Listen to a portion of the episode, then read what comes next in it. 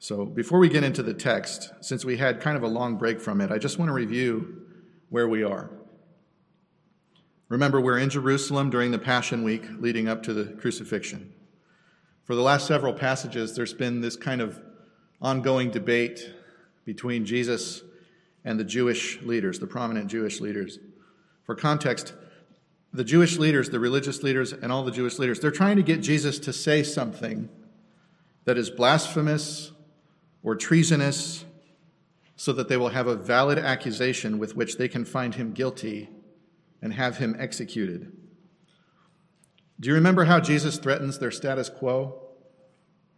They see that he's a danger to their religious influence, their political power, their lives of wealth, prestige, and high social status.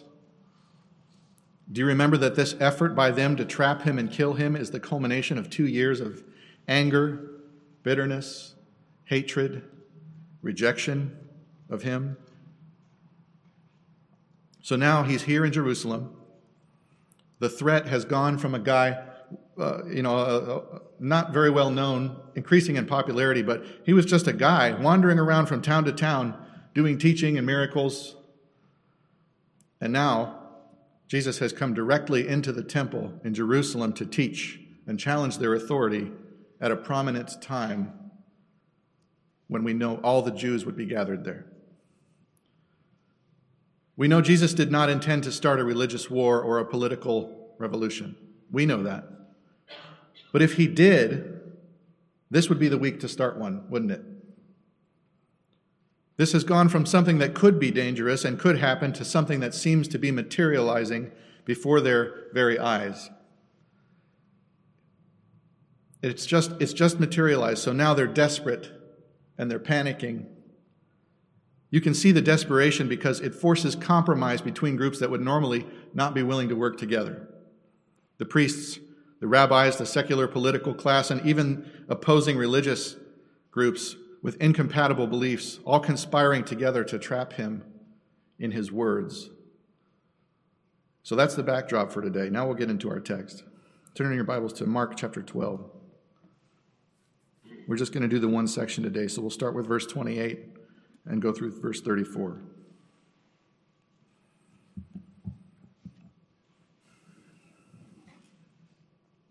Mark 12, verse 28. Hear now the word of the Lord. And one of the scribes came up and heard them disputing with one another. And seeing that he answered them well, asked him, Which commandment is the most important of all? Jesus answered, The most important is, Hear, O Israel. The Lord our God, the Lord is one. And you shall love the Lord your God with all your heart with all your soul, with all your mind, and with all your strength. The second is this You shall love your neighbor as yourself.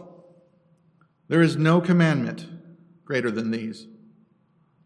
And the scribe said to him, You are right, teacher. You have truly said that he is one and there is no other beside him. And to love him with all the heart, with all the understanding, with all the strength, and to love one's neighbor as oneself is much more than all the whole burnt offerings and sacrifices. And when Jesus saw that he answered wisely, he said to him, You are not far from the kingdom of God. And after that, no one dared to ask him any more questions. Let's pray and ask the Lord to bless the exhortation of the word this morning.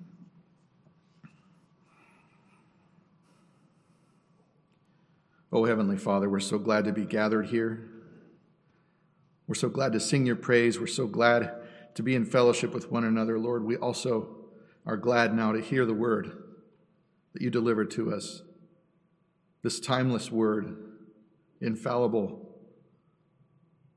breathed out by your Spirit. Lord, may it, may it cut us to the heart. May it change our lives. May it go out from us with power. Bless us now, Lord. We pray in the name of Jesus. Amen. So, verse 28 starts with an introduction of a new character. Just like each paragraph in this chapter introduces a new person or a new set of people to the scene, this paragraph is no different. It says, A particular scribe heard them disputing with one another. The verse continues, seeing that he answered them well. This tells us that as far as the scribes and the other Jewish leaders are concerned, Jesus has been so far able to avoid their traps. They're getting frustrated. He says things that are controversial, to be sure. But so far, he has not said anything illegal or heretical or sufficient to make him unpopular with the crowds who are following him. Any of these would have made the Jewish leaders happy. We also notice in the Greek here that it doesn't just mean that his answers were adequate, they're not just sufficient. Sometimes when we say someone did something well, it doesn't communicate the extent of how good it was. The word for well in the Greek here is a rich word. It connotates mastery. Jesus' answers are not merely sufficient or merely good enough, they're masterful. They are excellent. It's translated in the New American Standard and in other passages in 2 Corinthians to mean that the thing was done beautifully. And yet another passage as the thing being done easily. To the Jewish leaders, these arguments with Jesus are arguments that they have to win. They have to keep going back into their huddle, recruiting more men to help, constantly trying new approaches and laying new traps. Think about how he answered each one. The religiously privileged priest class, the Pharisees, they're so proud of their position and how they're elevated as the religious elite. They're the very highest in Jewish society. They think that they're the most righteous, the ones God is most pleased with. And then with the parable of the vine dressers, what happened? Jesus compared them to mere hired hands with no ownership at all among God's people.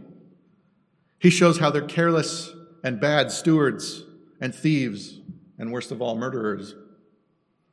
And ultimately, how they're going to be struck down and their positions will be given to others. Unthinkable for them. Do you remember the Herodians who thought that political authority was the ultimate goal? and they tried to trap Jesus with a question about taxes. And he does what? He confounds them. He causes them to marvel by upending their entire worldview on which their question rested. He shows that ultimate authority belongs to God alone. Their trap fails. Do you remember how the Sadducees prided themselves on knowing the scripture and the law?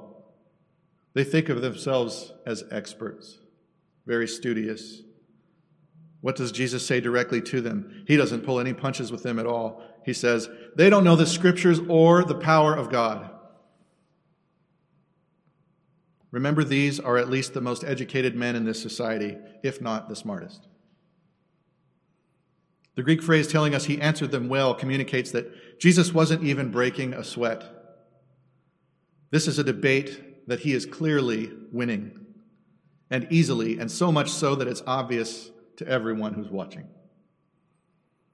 It's going exactly the opposite of how the leaders hoped that it would go. So, this single scribe sees how Jesus is not struggling to contend with his peers, and he asks him a question. Do you remember from the last few lessons on this? They've asked him numerous questions. We just talked about this. Some of the questions were ridiculous hypotheticals, right? But some of the questions were real. Like last time Paul was teaching us on this. The Sadducees came up with their, their it's a really silly scenario of seven brothers marrying the wife in succession after each one dies, and whose, whose wife is she in, the, in heaven after the resurrection? We know that's not a real question. But the question from the Herodians about the taxes, it was a real question. Real question or not, each question's intent is to trap, right? to trick him, to get him to stumble, to try to discredit him.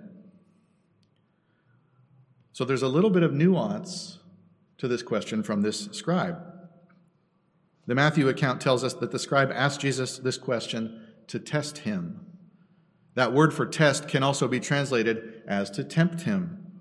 However, the nature of the question and the way Jesus responds suggests that maybe this scribe is not quite as wicked as his contemporaries. The distinction here is that this question from this scribe does not seem to be in concert with the questions from the other scribes. The Mark account goes out of the way to point out that he, he kind of comes into this situation as someone who's responding to what he has observed, rather than the rest of them that came in with the intent to find a way to have Jesus killed. My reading of this shows me that he's, he's still lost. His question is still not coming from a good place, but perhaps his lostness is a different degree of sin than the abject wickedness from his peers. Perhaps his heart is not so hard as theirs. So, what's the question? Which commandment is the most important of all? That's an interesting question coming from a scribe, isn't it? First, let's consider who's asking it a keeper and a teacher of the law. Why is he pondering this? Is it hard heartedness like the other scribes and Jewish leaders? It doesn't seem like it. From what we've already studied and by what Jesus will say to him in a few minutes. But this is the type of question that a group of experts might disagree on, isn't it? What pleases God the most? Is it one of the Ten Commandments? Is it the sacrificial process? We can imagine them taking bets on what the answer would be. Perhaps he even asked it simply for his own amusement. So the question from the scribe is interesting. The scribe already knows the law and the commandments, and he probably has an idea about what he might think the answer is. Yet Jesus is going to take the opportunity to show how the most important commandment is one that drives at the true purpose of the rest of the law. It's the supreme command. It governs everything else. In answering, Jesus is going to tell him, What's the heart behind the law? What does God really want from us? What can we do that truly pleases him best? We can also recognize that Jesus sees, them, sees this as an opportune teaching moment to deliver both to the immediate crowd and in the gospel that will be written and passed down to us a central truth about God's desire for man and man's duty to God. Jesus simply answers the scribe's question directly with no negative commentary directed toward him. Look at his answer. We can read the whole passage. We, we already read the whole passage. You can scan it again. See if there's any holy snark, righteous sarcasm, any direct insult to their righteousness. There's nothing. He doesn't implicate the scribe in any sin with this question. He doesn't say anything like that. He, he doesn't want anything that's going to distract from the important truth coming across clear and plain. Every other interaction in this chapter, Jesus has something negative to say about the men disputing with him, but not the scribe. Jesus doesn't condemn him, he is clear and matter of fact. So now let's look at the answer. We'll read verse 29 and 30. Jesus answered, The most important is, Hear, O Israel, the Lord our God, the Lord is one. And you shall love the Lord your God with all your heart, with all your soul, with all your mind, and with all your strength. We've heard this before. I remember this very well. It was the subject of my very first sermon from this pulpit almost a year ago. I hope that some of you remember it. Let's turn to Deuteronomy 6. This is what Jesus is quoting. This was our scripture reading this morning.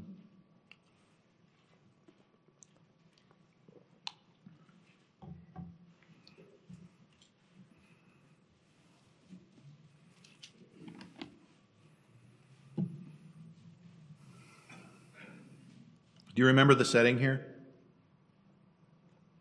Moses is on his deathbed giving the law to the children of Israel before they go into the promised land. This section is not only giving them the what and the how, but also the why. I'm not going to preach my whole sermon again from last time, but I want to remind you of what's important. We'll start with Deuteronomy 6, verse 4. Hear, O Israel, the Lord your God, the Lord is one. Do you remember this from last time? This is talking about the singularity of God. When we talked about this last time, we looked at Isaiah 45. You should go and read that on your own afterward and see if it doesn't put the fear of God into you. We're not going to turn there again. We're going to look at a number of other scriptures telling us the exact same thing consistently over and over and over. There's no one like God. Look on your own, you'll find dozens of passages, but let's just look through a few of these. 1 Samuel 2 2, talking about God's holiness. You don't have to turn there, I'm just going to go through these quick. There's no one holy like the Lord. Indeed, there's no one beside you, nor is there any rock like our God. Why use a rock as the descriptor? It's a thing that's immovable and doesn't change. Exodus 9:14 God does miracles both great and terrible to show his power and convince us that there's no one else like him. Exodus 9:14 talking to Pharaoh, "For this time I will send all my plagues on you and your servants and your people so that you may know that there is no one like me in all the earth." 2 Samuel 7:22 talking about God's greatness. For this reason you're great, O Lord God, for there is none like you. And there is no God besides you, according to all that we've heard with our ears. Do you see that? God's greatness is by virtue of his singularity. There's nobody like him. He does not have any equal. This one's neat. Look at Jeremiah 10:7. Who would not fear you, O King of the nations? Indeed, it is your due for among all the wise men of the nations and in all their kingdoms, there is none like you. He's worthy to be feared. There's nobody that would not fear him. Just a question for you to consider. In eternity past, before God created the heavens and the earth, was he worthy of worship? Non rhetorical. Yes. yes, he was. If he'd never done anything that he has done, would he still be worthy of it all? Regardless of circumstances, his very nature demands worship. It's due to him because of who he is. Do you remember when Jesus said in Luke 19:40? This is during the triumphal entry, and the people are shouting Hosanna, and the disciples are all excited, praising God. And the Pharisees come up and they say, Jesus, rebuke your disciples. They're they're, they're making too much commotion. They shouldn't be doing this. What does he say? If they were silent, even the rocks would cry out. God must be worshiped. He must. Fear, love, worship are due to God because of his singularity, because he's the only one that's like him. He's the one true God, the maker of all things. But there's another piece to this. We worship God not only because he's the all powerful creator who's worthy, and whose nature demands worship, but also because he's good. Psalm 135 3 says, Praise the Lord, for the Lord is good. Sing to his name because it is pleasant. We worship him because he's good. Thomas Watson's famous Body of Divinity explains the chief end of man, or to put it another way, the main and central purpose of man's existence it's twofold. Some, I hope most of you know this. It's to glorify God and what? To enjoy Him. We often miss the second part, beloved. We're not just loving Him because He's powerful, fearful, terrible, because He's the one in authority. Not just because we owe it to Him, not just because of what He's done for us, but because He's good. And because we enjoy His goodness. Continuing in verse 5 in Deuteronomy. You shall love the Lord your God with all your heart, with all your soul, with all your strength. This is the command Jesus is quoting. He already gave us the why. Because God's nature demands worship. It's due to him. He's worthy of it. And because he's good. Now he's telling us the extent to which our lives are to reflect worship of God. We'll just review heart, mind, soul, and strength briefly. Your heart loving God means that it pursues and embraces the truth of God. Our heart's response is how we describe the core of our being accepting or rejecting something. What was the first sin? It was desiring something other than God and what He prescribed. It was believing rather than rejecting a lie about God.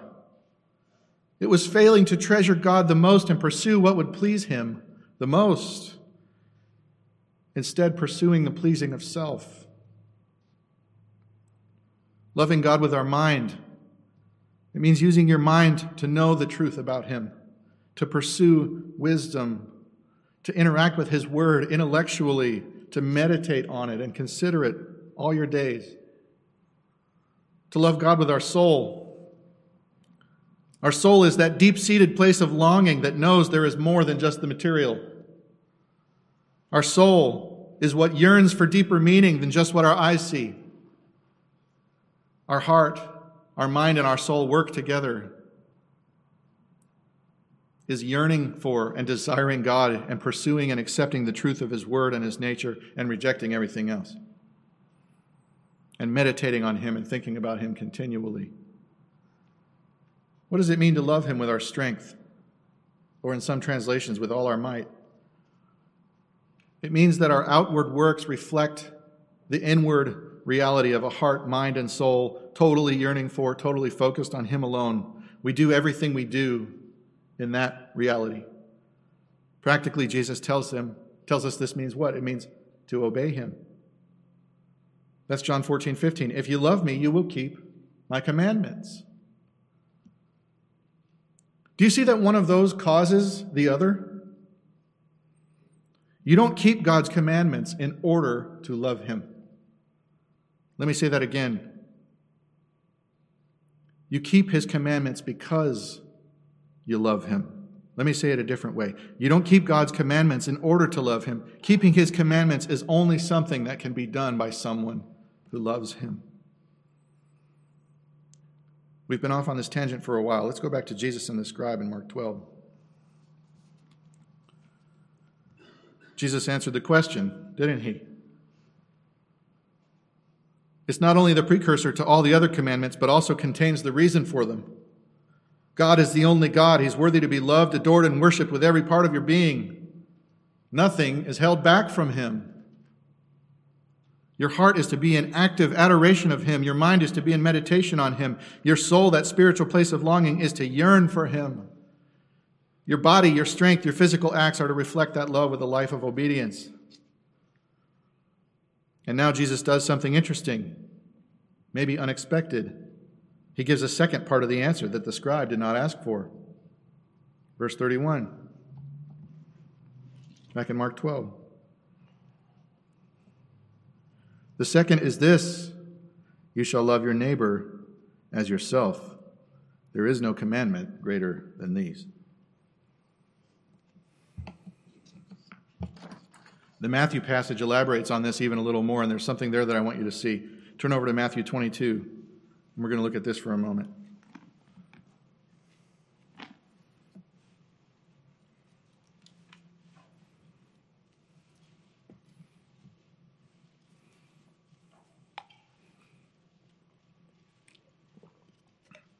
starts in verse 34.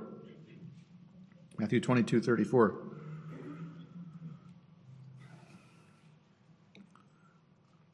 But when the Pharisees heard that he'd silenced the Sadducees, they gathered together, and one of them, a lawyer, asked him a question to test him Teacher, which is the great commandment in the law? And he said to him, You shall love the Lord your God with all your heart, with all your soul, and with all your mind. This is the great and first commandment. And a second is like it you shall love your neighbor as yourself. On these, the two commandments depend all the law and the prophets. Look at what, what verse 39 says. It says, The second most important commandment is like the first commandment. The two commandments are similar They are comparable. So that brings a few questions, doesn't it? First, what's the difference between the two commands? What does it mean to love your neighbor as yourself versus loving God with all your heart, soul, mind, and strength? J.C. Ryle's commentary is instructive here. Look what it says. How striking is our Lord's description of the feeling with which we ought to regard both God and our neighbor. We are not merely to obey the one or to abstain from injuring the other. In both cases, we are to give far more than this. We are to give love, the strongest of all affections and the most comprehensive. A rule like this includes everything. It makes all petty details unnecessary. Nothing will be intentionally lacking where there is love. How striking again is our Lord's description of the measure in which we should love God and our neighbor. We're to love God better than ourselves with all the powers of our inward man. We cannot love him too much. We are to love our neighbor as ourselves and to deal with him in all respects as we would like him to deal with us. The marvelous wisdom of this distinction is clear and plain. We may easily err in our affections toward others either by thinking too little or too much of them. We therefore need the rule to love them as ourselves, neither more nor less. We cannot err in our affection toward God in the matter of excess. He is worthy of all we can give him. We are therefore to love him with all our heart.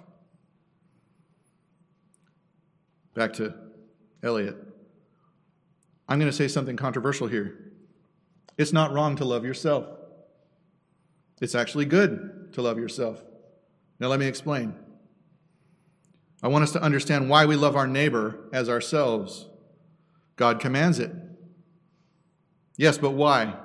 It's something ontological. What does that mean? That means it has to do with the nature of our being. So we need to look at our oranges. All the way back in Genesis 1:27, God said, "Let us make man in our own image. Why is human life valuable at all? It's because people are made in God's image and made to reflect Him. There's nobody like Him, and yet He made us to rule the earth and take dominion over it as His representatives. He made us with a special purpose, distinct and above the purpose of any of His other creatures.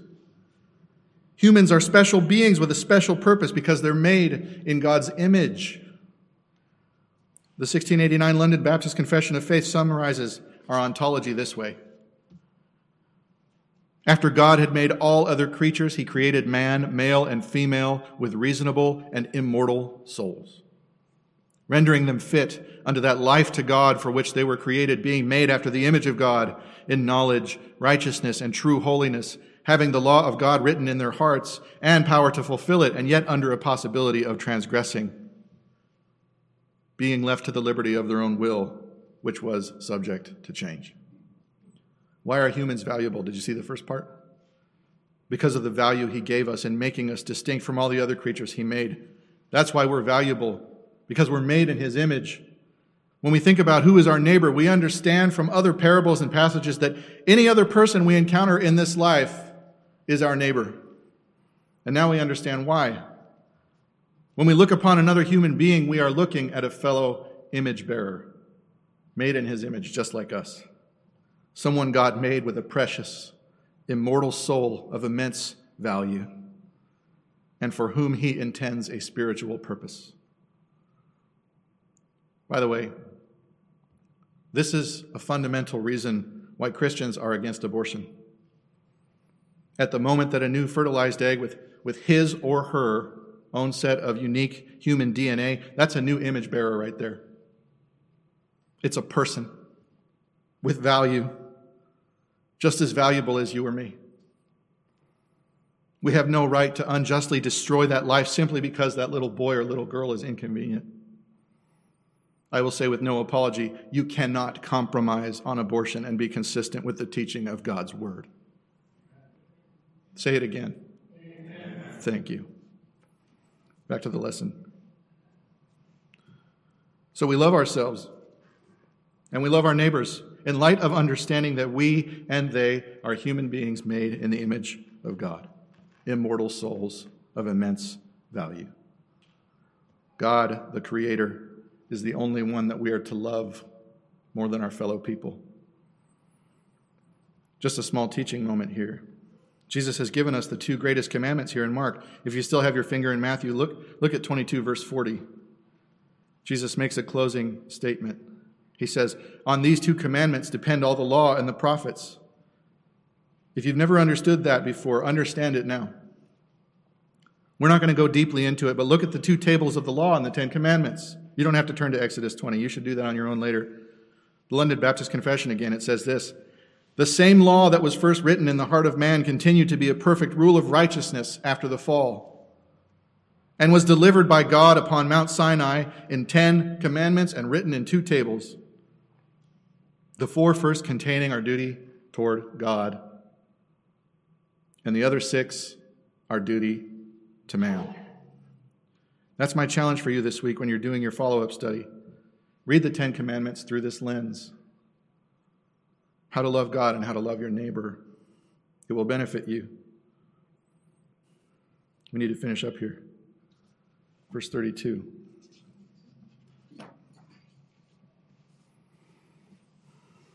Back in Mark.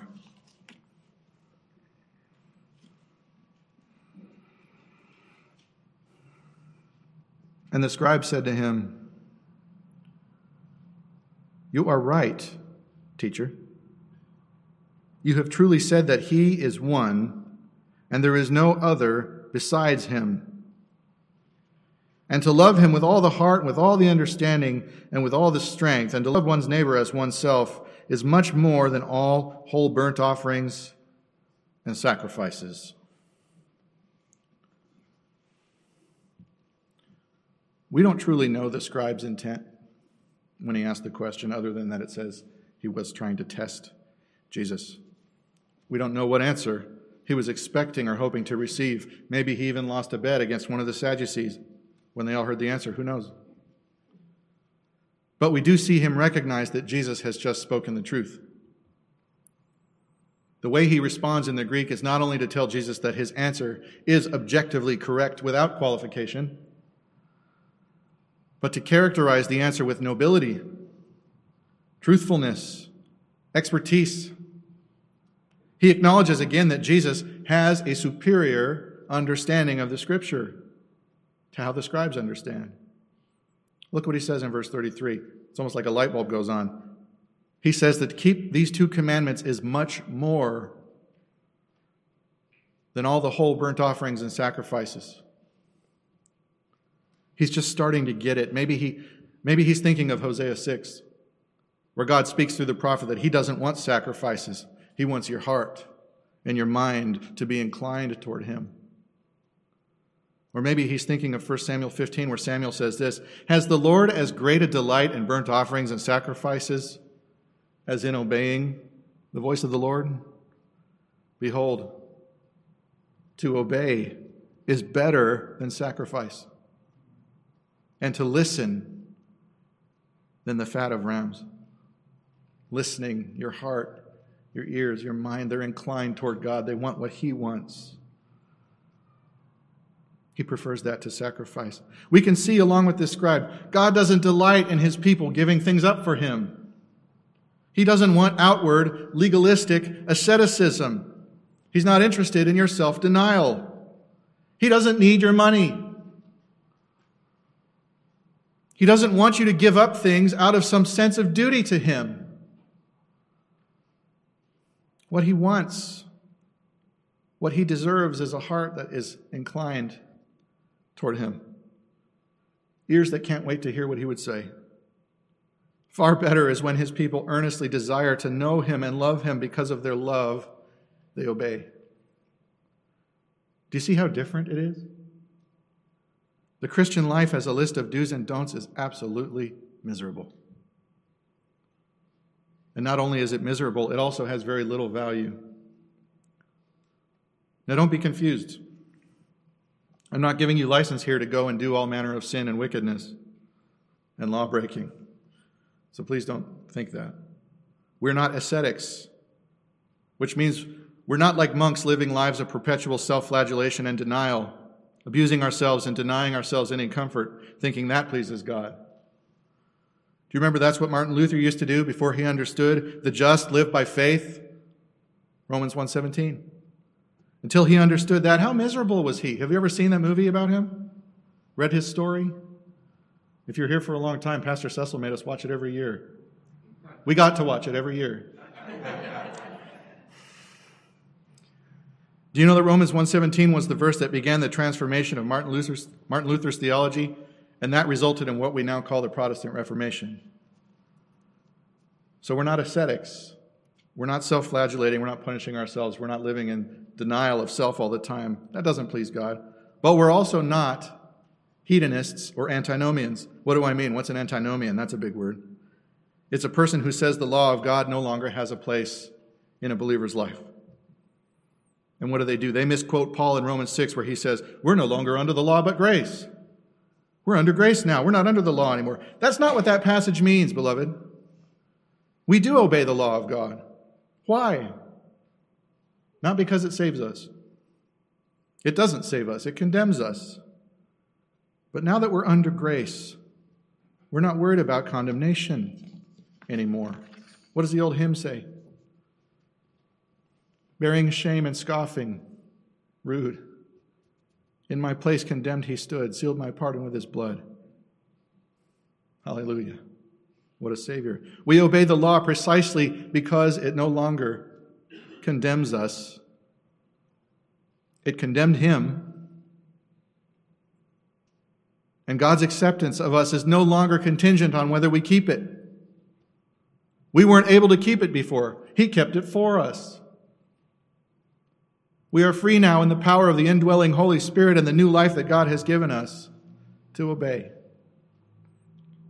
We won't reach perfection in this life. We won't. But our hearts are made new, and they desire to please our Father. We're given a new identity, a new family name, a guaranteed inheritance. We carry ourselves as royalty, heads held high, no longer as prisoners condemned by the law but as the sons and daughters of the king who wrote the law. Do you understand this? We love it because it came from our Father and it pleases Him. We have to finish this up. Let's read verse 34. When Jesus saw that he answered wisely, he said to him, You're not far from the kingdom of God. And after that, no one dared ask him any more questions.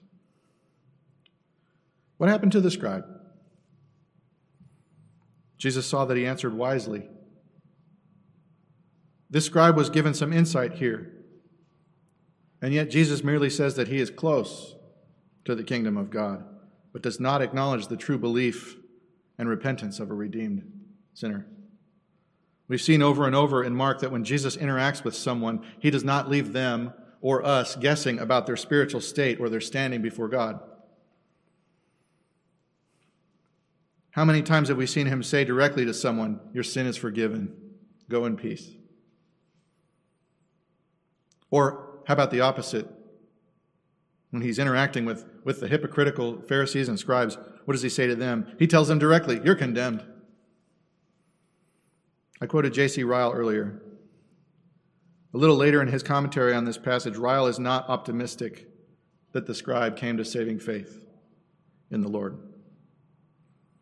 He thinks the scribe is a character similar to the rich young ruler who came close, but ultimately was not saved because he could not give up everything, repent, and become a disciple. So here's the questions for us to consider today. Here's what I hope you will meditate on as you go through your day and your week. These are questions that every Christian must ask themselves from time to time, and the text today again gives us the reminder to consider them. First set of questions. We're all gathered here today to, to worship God. Why worship Him? What drives your hearts to worship? We said earlier it's because He's worthy of it, because we owe it to Him, and also because He's good. I want you to ask yourself truly is your reason for worshiping God missing something? Is it lopsided? Stand in reverent fear of a holy, awesome, terrifying, powerful God. But then enjoy him because he's good, because he loves you. Take delight. Please take delight in him. Question number two, second set of questions Do you obey him? What drives that obedience? Sometimes the Christian life feels like a lot of things we want to do but can't, and a lot of things we don't want to do but must. So we sacrifice. We give up expensive vacations and new cars so we can, so we can give our offerings. Or we give up going to that movie we know we shouldn't watch, but we really wanted to because we think giving it up pleases Him, even though our heart really, really didn't want to. Beloved, I'm right here with you. I'm not preaching anything to you that I don't have to preach to myself, too. Remember, He doesn't want your sacrifices. Does He need them at all? No, what does He want? He wants a heart that pursues truth, a mind that meditates on Him, a soul that yearns for Him, a body that's obedient and does good deeds out of love for Him. Let me encourage you, church, as you worship God and as you practice your obedience, let it proceed from your joy of knowing Him and your delight in Him. Let's pray.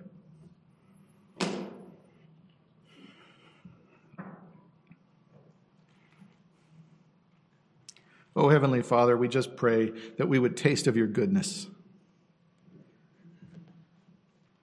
We know we're a people called out of darkness into the marvelous light. We know that we've been given the truth of the gospel. We know that we have an indwelling Holy Spirit, you yourself living with us and in us. And yet, Lord, so often we're devoid of our joy. Make us a happy people, happy to taste and see that you're good. happy to be with one another, happy to be adopted sons and daughters of the King with a rich inheritance, the glory of God given to your people. Lord, we look forward to the day when we can see your face and realize these things fully. Until then, preserve us, draw us near. Make us a people that yearn for you and Make us a people that obey out of love. We pray in Jesus' name. Amen.